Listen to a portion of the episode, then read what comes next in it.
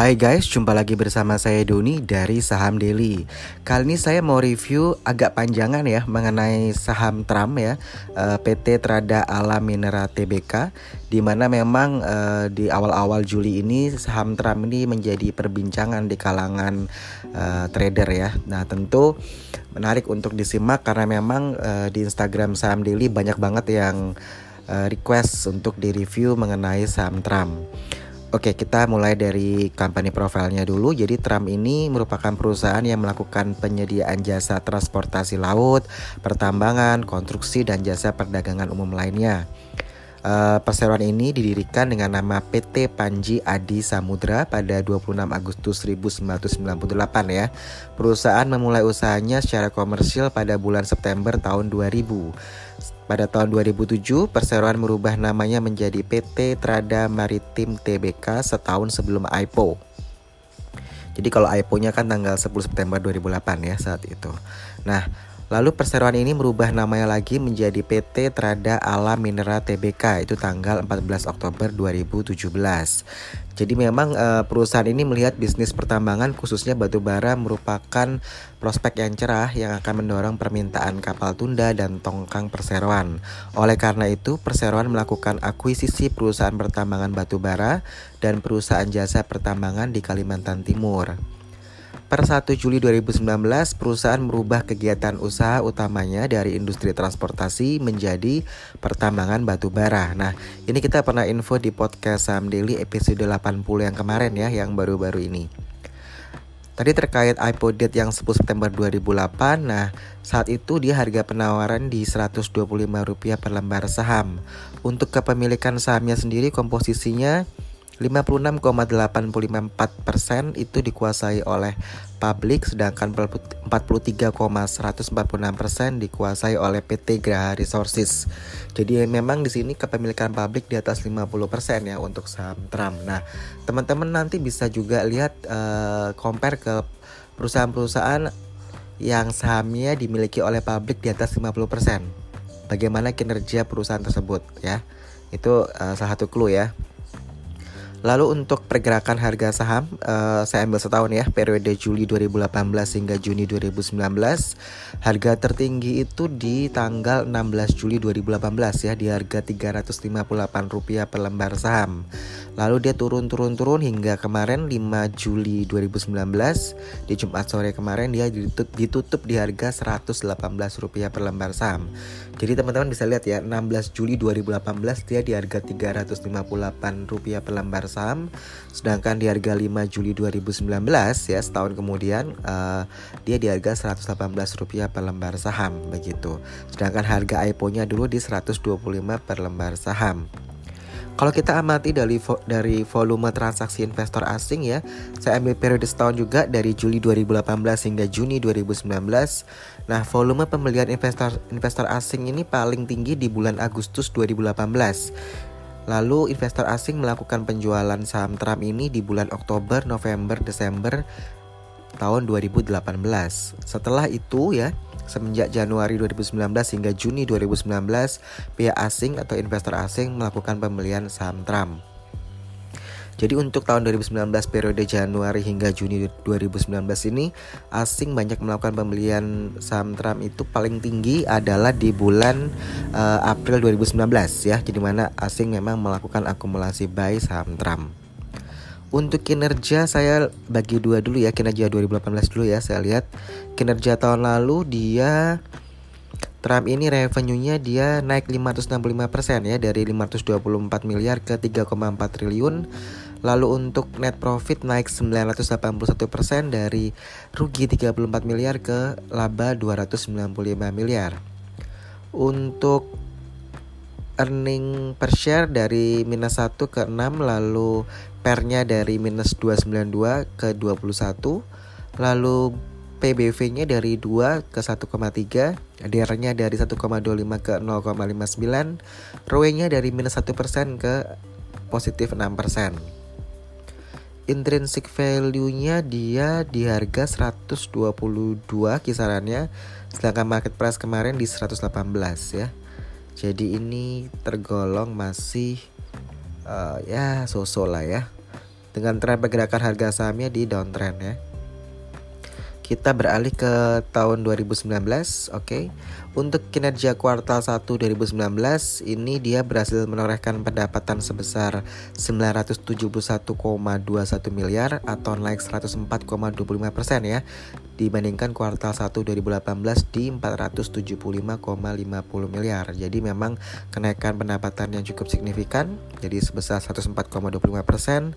Nah, pendapatan ini dari penjualan batu bara menjadi kontribusi yang paling besar di mana sebanyak 750,07 miliar itu uh, dari penjualan batu bara lalu disusul oleh pendapatan dari jasa penambangan sebesar 146,03 miliar. Penyewaan dan pengoperasian kapal 70 10,62 miliar, lalu pendapatan dari penyewaan alat berat sebesar 4,13 miliar, lalu dari keagenan kapal sebesar 186 juta, dan yang terakhir adalah handling fee sebanyak 175 juta. Nah, ini sejalan dengan peningkatan pendapatan ya, beban pokok pendapatan juga naik 77,23% menjadi 752,73 miliar di kuartal per, uh, kuartal 1 2019. Kalau di kuartal 1 2018 dia beban pokok pendapatannya itu di 424,72 miliar. Jadi dia naik ya, beban pendapatannya naik 77,23%.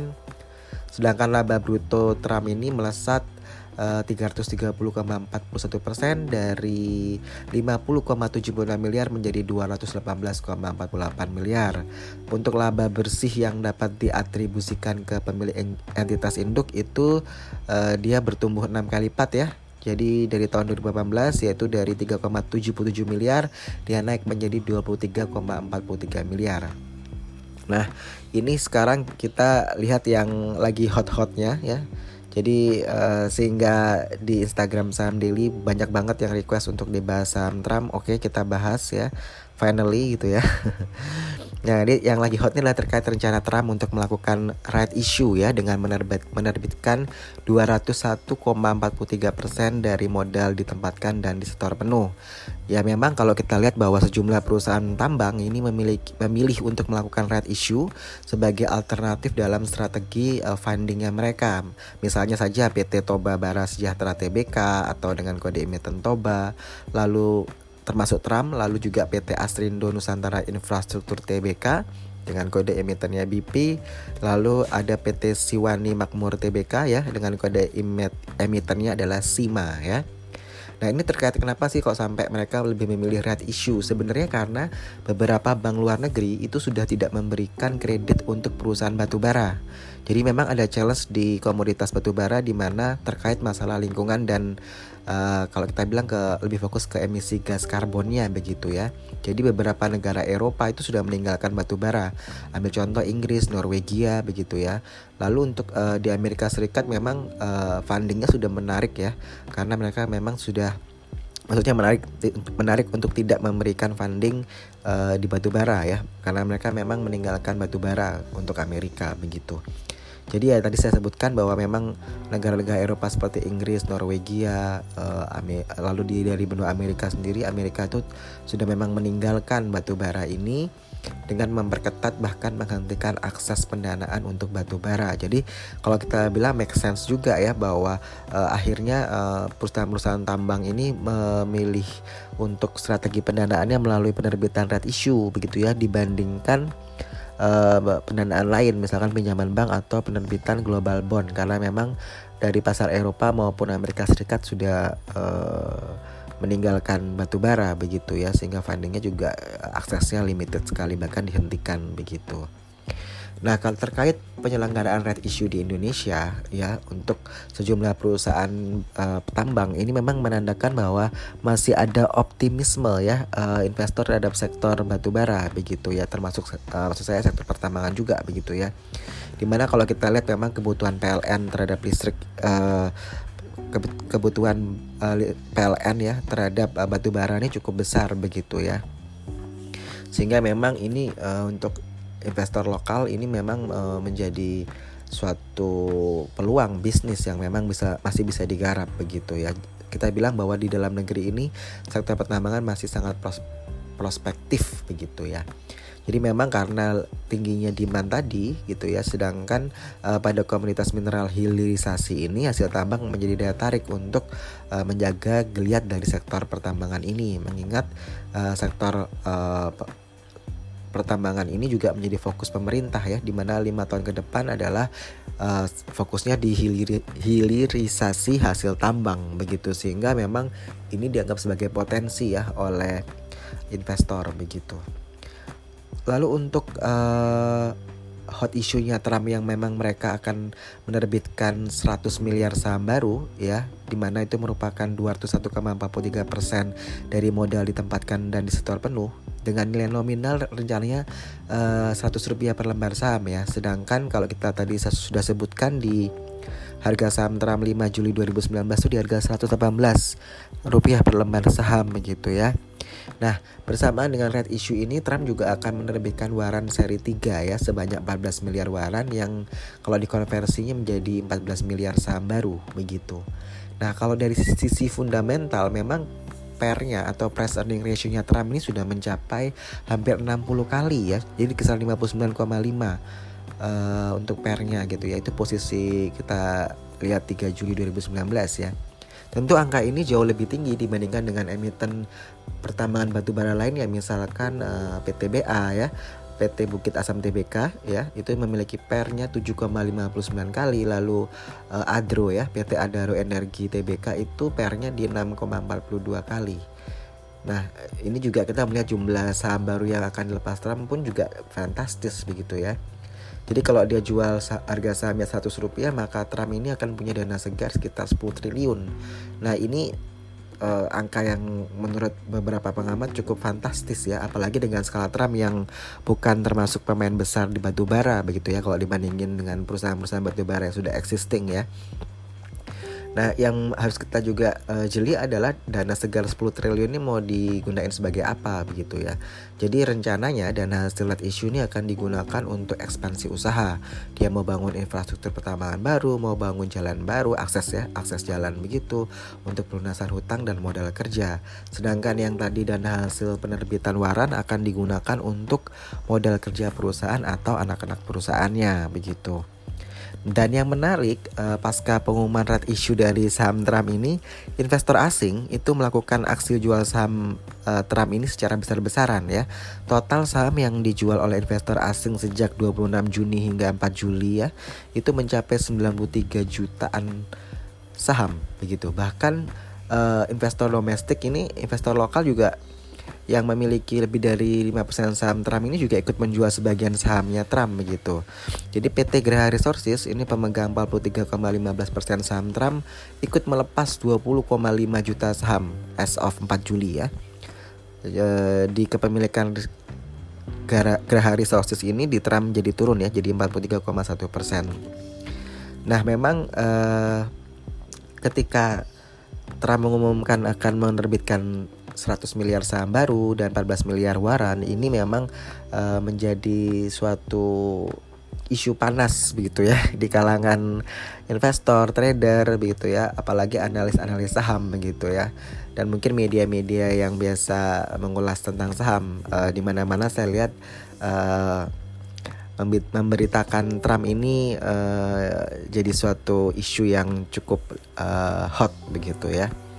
Jadi kalau memang nanti bagaimana bagaimana kita amati saja ini saham Trump uh, beberapa hari ke depan itu seperti apa begitu.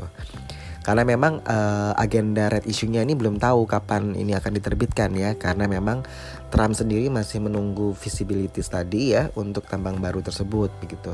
Jadi kalau kita lihat uh, teman-teman ingat di bulan lalu di 2 Mei 2019 uh, Trump ini menandatangani kerjasama dengan anak usaha Adaro Group ya Adaro Group yaitu PT Tri Alam Abadi yang menjalankan bisnis keperluan logistik dan infrastruktur pertambangan. Nah, kontrak ini membuat e, dua pihak ini memiliki potensi untuk meningkatkan kapasitas produksinya. Jadi memang kita lihat bahwa Trump ini memang serius untuk e, meningkatkan kapasitas produksinya ya dengan menjalin kerjasama dengan anak usaha dari Adaro Group.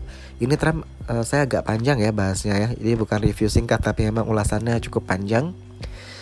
Lalu terkait target 2019. Jadi kita selalu lihat tadi kan 2018, sekarang uh, eh, 2019 kita lihat bahwa memang Trump ini dia bertujuan untuk mencapai pendapatan sekitar 300 juta US dollar pada akhir 2019. Dengan dia menetapkan target pendapatan itu ini juga juga menargetkan uh, volume produksi 5 juta ton begitu. Jadi kalau produksinya naik kan tentu pendapatannya naik ya begitu. Jadi uh, target volume produksi 5 juta ton ini hampir dua kali lipat dibanding produksi batu bara Trump pada tahun lalu. Tahun lalu cuma 2,6 juta ton ya. Jadi tahun 2019 ini dia targetnya 5 juta ton produksinya. Jadi uh, Trump ini akan produksi sekitar 350 ribu ton hingga 450 ribu ton batu bara per bulan. Begitu. Jadi kalau kita lihat kuartal 1 2019 produksi batu bara Trump ini sudah mencapai 1 juta ton ya.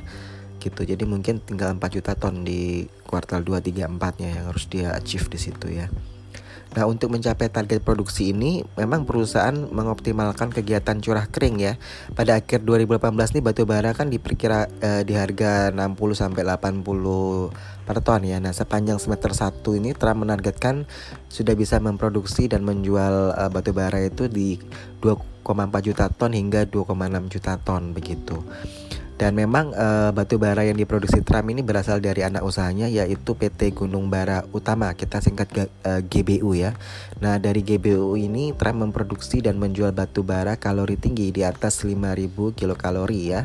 Uh, kalau estimasi harga batu bara yang tadi mencapai bisa 80 per ton nantinya ya. Tadi saya keliru bilang ya uh, harusnya itu estimasi 2019 ya. Estimasi 2019 itu harga batu bara diperkirakan di range 60 hingga 80 US dollar per ton ya.